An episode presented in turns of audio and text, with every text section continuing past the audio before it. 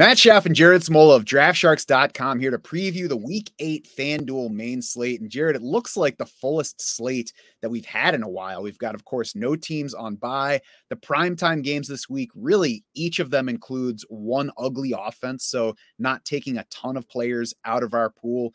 Did you feel like that showed up in your picks as you're working through the slate? Does it feel any different than the setup for other weeks? Oh, yeah. This feels like the deepest week for me, at least since you know early in the season when we didn't have the bye weeks. I think there's a lot of different directions you can go this week, um, which which definitely makes it fun. I think you know we, we, should have more spread ownership this week too because of that. So let's move to quarterback, where a, an expensive group leads the way, which is very different yeah. than what we saw on DraftKings. Lamar Jackson, Jalen Hurts, Patrick Mahomes, our top three in FanDuel dollars per point. Is that just the group that you're going to be fishing from? Yeah, I think you want to play an elite quarterback, especially in cash. I mean, the, the price difference between the top guys and, and the bottom end guys just isn't as wide as it is on DraftKings. So those cheap guys just aren't as you know strong relative values. I'm really starting with Lamar Jackson. I mean, he's the cheapest among these three elite guys. They all have good matchups too, by the way. Uh, Lamar gets the the Cardinals every quarterback to face Arizona so far this season has beat their season long scoring average, besides Matt Stafford, who, of course, you know, I was heavy on in that game and he totally disappointed. But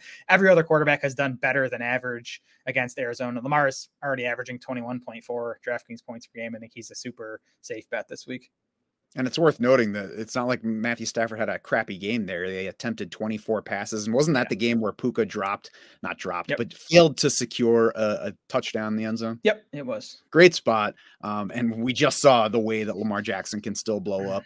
Kearney side, do you like a QB? Still the same group? Yeah, you definitely want exposure to those top three guys because you know they all have a, a, chance to go for 30 plus. Dak Prescott is a little interesting to me at 7,300. Honestly, I still don't really buy into the Cowboys offense and that there's like some like a big breakout coming. But it's just interesting to me that the Cowboys are implied for 26 points this week. It's the fourth highest on the main slate. It's actually higher than the Eagles implied total. I have some respect for those lines. You know, those those guys know what they're doing when they're, when they're making these lines. So if that's right, and if the Cowboys are you know one of the top four scoring offenses on the slate, then I think at 7,300 there's a chance that um, Dak Prescott is is the guy you want in tournaments. I think CeeDee Lamb, Michael Gallup, and, and Jake Ferguson are also nice um, stacking values with Dak Prescott on, on FanDuel. Yeah, those Vegas lines certainly aren't always right, but if you look at them and say these guys have no idea what they're talking about, that's going to be the wrong way to assess it each week. Yep. Running back, we just finished talking about the Cowboys, and up top in dollars per point here is Tony Pollard leads the way in both our FanDuel dollars per point and projected ownership. So, Jared, what are we doing with the guy who's gotten great work share so far and produced a little bit less than great? Yeah, I think Pollard is an awesome fade in tournaments, um, but I, am I'm just I'm, I'm going to play him in cash at the price tag and at our projection, um, and like you said, at the workload Pollard's been getting. He is third among running backs in expected half PPR points per game. He's just 13th in actual half PPR points per game, which honestly, you know, even RB 13 level at this price tag is would be fine in cash. Um, you know, Pollard is coming off the bye week. You know, maybe there's been some talk that you know he's still not quite at 100% after that serious leg injury he suffered last season. So, you know, maybe the bye week helps there. And we talked about Dallas's high implied total, and the Rams are 24th in football outsiders, or not football outsiders anymore, run defense, DVOA. So it, it, it's a good matchup for Pollard as well as as a pretty big home favorite. Football outsiders in our hearts, at least. Uh, Tony yes. Pollard should have caught a touchdown pass his last time out, which would probably have his price tag up this week. And I will definitely remember that because it would have changed how I cashed on sleeper in what wound up being the last week I could actually play it before New York took it away.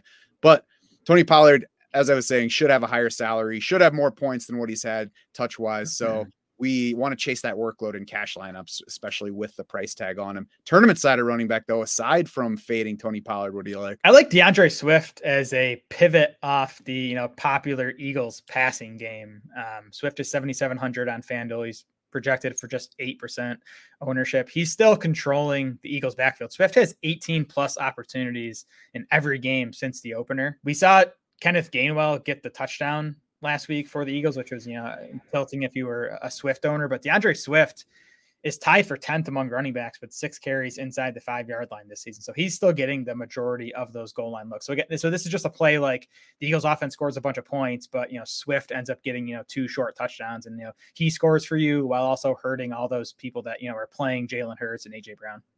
And he's gotten a bunch of receptions lately, which was our biggest concern coming into this situation. Mm-hmm. So it's nice to see him get that kind of usage. And if Jalen Hurts is somewhere south of 100%, which he probably is, you know, what's the best way to ease up on that a little bit? Maybe throw some short passes on plays that might otherwise be runs. So I think that's more upside mm. in D'Andre Swift's favor. So I agree, especially, and you know, the matchup is great for passing. It's not terrible for rushing either. It's not like it's right. a, a, spot where you expect him to get stonewalled. Now, wide receiver, we got to go mm. to that passing game because AJ Brown also leads the way in FanDuel dollars dollars per point, just like he does on DraftKings, but not nearly as big a lead on FanDuel as on DK? Are we treating him any differently on mm. FanDuel than we were there? No, I'm still going to want to play AJ Brown in cash. Now, if you want to play AJ Brown and you want to get one of those elite quarterbacks, you do need a cheaper wide receiver play in cash. I think Zay Flowers is that guy for us. Um, Zay Flowers has a 21% target share or higher in five straight games and six of seven games overall. So that volume's just, you know, we haven't seen like spike weeks from Zay Flowers, which is,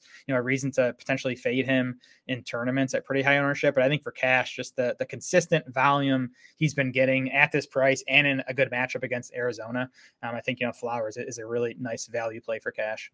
Yeah, and we've talked about AJ Brown's ceiling and everybody. It's it's pretty easy to see the ceiling, especially because he's already delivered it once against Washington. But even if you're even if you'd like to get away from him in cash, the top four wide receivers in our dollars per point are all 8,500 plus. So it's not like you're getting that different by you know choosing Ja'Marr Chase instead. You're just taking uh, a bit more risk on a guy facing a worse defense or a better defense than what AJ Brown's facing. So tournament yep. side of wide out, what do you like? Yeah, we're going to the other wide receiver in Philly playing Devonta Smith in tournaments, taking a shot on him. You know, matchup's just as good for Devonta Smith as it is for AJ Brown. Again, Washington, 32nd in adjusted fantasy points allowed to wide receivers. We did see Devonta Smith catch seven of nine targets for 78 yards in that week four game against Washington. Smith's average depth of target is also up this season. It was 9.6 yards last year, 12.6 yards this year. That makes a guy more volatile, but it adds to his ceiling if he's getting more of those downfield targets. You know, that's that's what we want in tournaments. I mentioned on our preview pod on Thursday that I don't think targets are going to just swing in Devonta Smith's favor,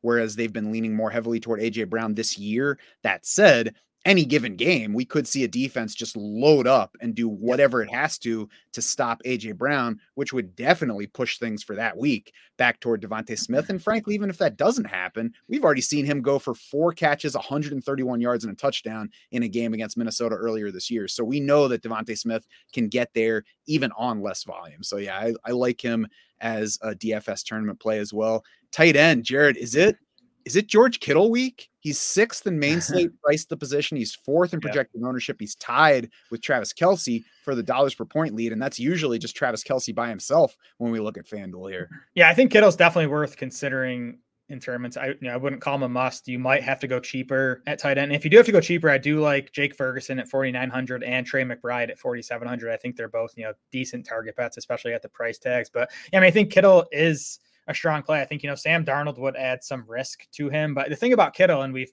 we've talked about this for years really, is that when any of these 49ers pieces, you know, weapons are out, the other ones just become so much stronger, safer target bets. And we've seen that with Kittle this season. He had nine targets in week three with Brandon Aiyuk out. He got seven targets in, uh, you know, last week with Deebo Samuel out. He has just 16 total targets in his other five games combined. So, you know, when one of these wide receivers misses, and we, you know, the Niners are going to be without Deebo Samuel again this week, I think, you know, Kittle becomes a much, much safer uh, target bet. Mm-hmm. Tournament side, I think Kittle's probably still in the plans here, right? Because he's only fourth in projected ownership. Like that's not too high to change your plans. For sure. And I think, you know, besides really probably just Travis Kelce, like, you know, Kittle has his highest ceiling as any tight end in fantasy football. So yeah, if he stays around that ownership, I think he's in play for sure. I do, I think Jake Ferguson is a nice tournament play. I especially like him on FanDuel here because you know, we know touchdowns are more important on FanDuel than they are on DraftKings with just a half point per reception, no yardage bonuses on FanDuel. So we're really looking for touchdowns. And Jake Ferguson is tied for second among tight ends in red zone targets with 11. And we, we've seen Dak Prescott throughout his career kind of, you know, look towards tight ends in the red zone. So I think, you know, Ferguson is a good touchdown bet, even, you know, has multiple touchdown upside in this game with the Cowboys, uh, you know, having such a big implied total. So I think at the price tag, he could be a really nice tournament play. I agree that he makes even more sense on FanDuel because um, the touchdown upside is there. And the question with him is how many targets he gets, which obviously is a much bigger issue in full PPR on DraftKings. Favorite flex options for this week on FanDuel? What do you like? Yeah, so I think for cash, Breece Hall at 7,200 and Isaiah Pacheco at 7,400 are both nice plays. You know, they they both have strong matchups. They're, they're both, I think, project for nice volume. You know, Pacheco's kind of been controlling that Chiefs backfield for a while. Breece Hall's role has continued to grow.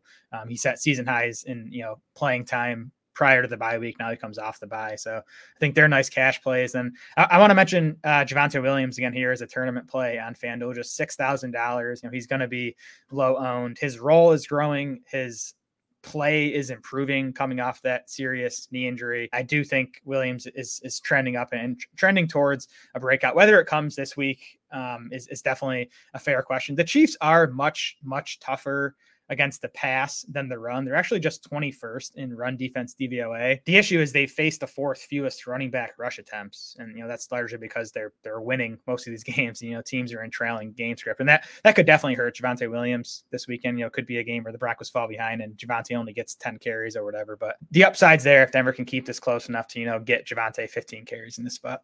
And it's worth noting that at just 6K in salary, he doesn't need to go mm-hmm. as nuts yeah. as a lot of other running backs to pay off at that salary level. Um, anybody else for the flex? I mean, I'll mention uh, Chris Olave again. We've already seen him have big yardage games, right? But he hasn't had that game where he's put the yardage together with a touchdown. I think it, you know th- that's coming, and when it does, you know, at, at his price, he's going to be a strong tournament play. Yeah, all he needs is a quarterback. Defense, Jared. Are we going sub 4K for the Steelers or Falcons on FanDuel this week? Yeah, the Steelers are who I'm looking at. I, I, actually prefer them to the Falcons. I mean, the Falcons have a much but much better matchup against Will Levis. Um, I'm not sure how much the Titans are going to have to throw. Right, like are the Falcons going to jump out to this big lead and force Levis to even you know throw it you know 30 times? It, it, that might not happen. If that's the case, it just kind of lowers the the upside on the Falcons defense. I do think the Steelers are going to face plenty of pass attempts. They obviously have you know a, just just a, a, much better defense. Um, if I can get up to them, I like the Jets uh, the most at 4,400. I think if you can afford that extra 600 bucks, the, the, the, Jets are actually the best cash play at defense. I will say, I think the Falcons have a pretty nice floor here because even though there's the chance that we get very limited passing from the Titans in this game and what in a game just goes low scoring, there's also um, a very low chance that the Titans score much in this game. I would think the Falcons have been playing the run better than the pass this year. They're obviously going to be primarily focused on stopping the run this week. So I think there's very low chance that the Falcons actually bust. Just maybe some potential that they disappoint. Agreed. Any other defenses? Yeah, for tournaments, I like. Uh, I mean, you, you asked people a week ago who the two best defenses in the NFL. They probably would have said the Browns and 49ers, right? And, and they're they're both coming off super disappointing games last week. But I think I, I think you know they're still still two of the best defenses in the NFL. There's still a lot of upside here. They're they're both relatively cheap. The Browns are 4100, the 49ers are 4200. They're both going to come in at pretty low ownership. The 49ers especially like, you know, the, the Bengals offense can kind of go either way, I think, coming out of the bye week. But if nothing else, Joe Burrow is going to drop back 40 plus times in this game. And that, that's always what I want out of my defenses, especially in tournaments. Just give me those dropbacks, give me the potential for sacks and interceptions. The lineup generator on draftsharks.com has dollars per point values for all of the players. We've got ceiling projections for all the players to see who has the most upside, especially for those tournament lineups. It's got lots of different settings that you can mess around with, see what kind of lineups they actually generate, and then change them and do it again if you want to, as many times as you want export those lineups, play as many as you want on the site you want. Make sure that you also check out Kevin's articles on FanDuel with more picks for cash games and tournament plays. Of course, all of that is at draftsharks.com. And our goal this week and every week is to help you win.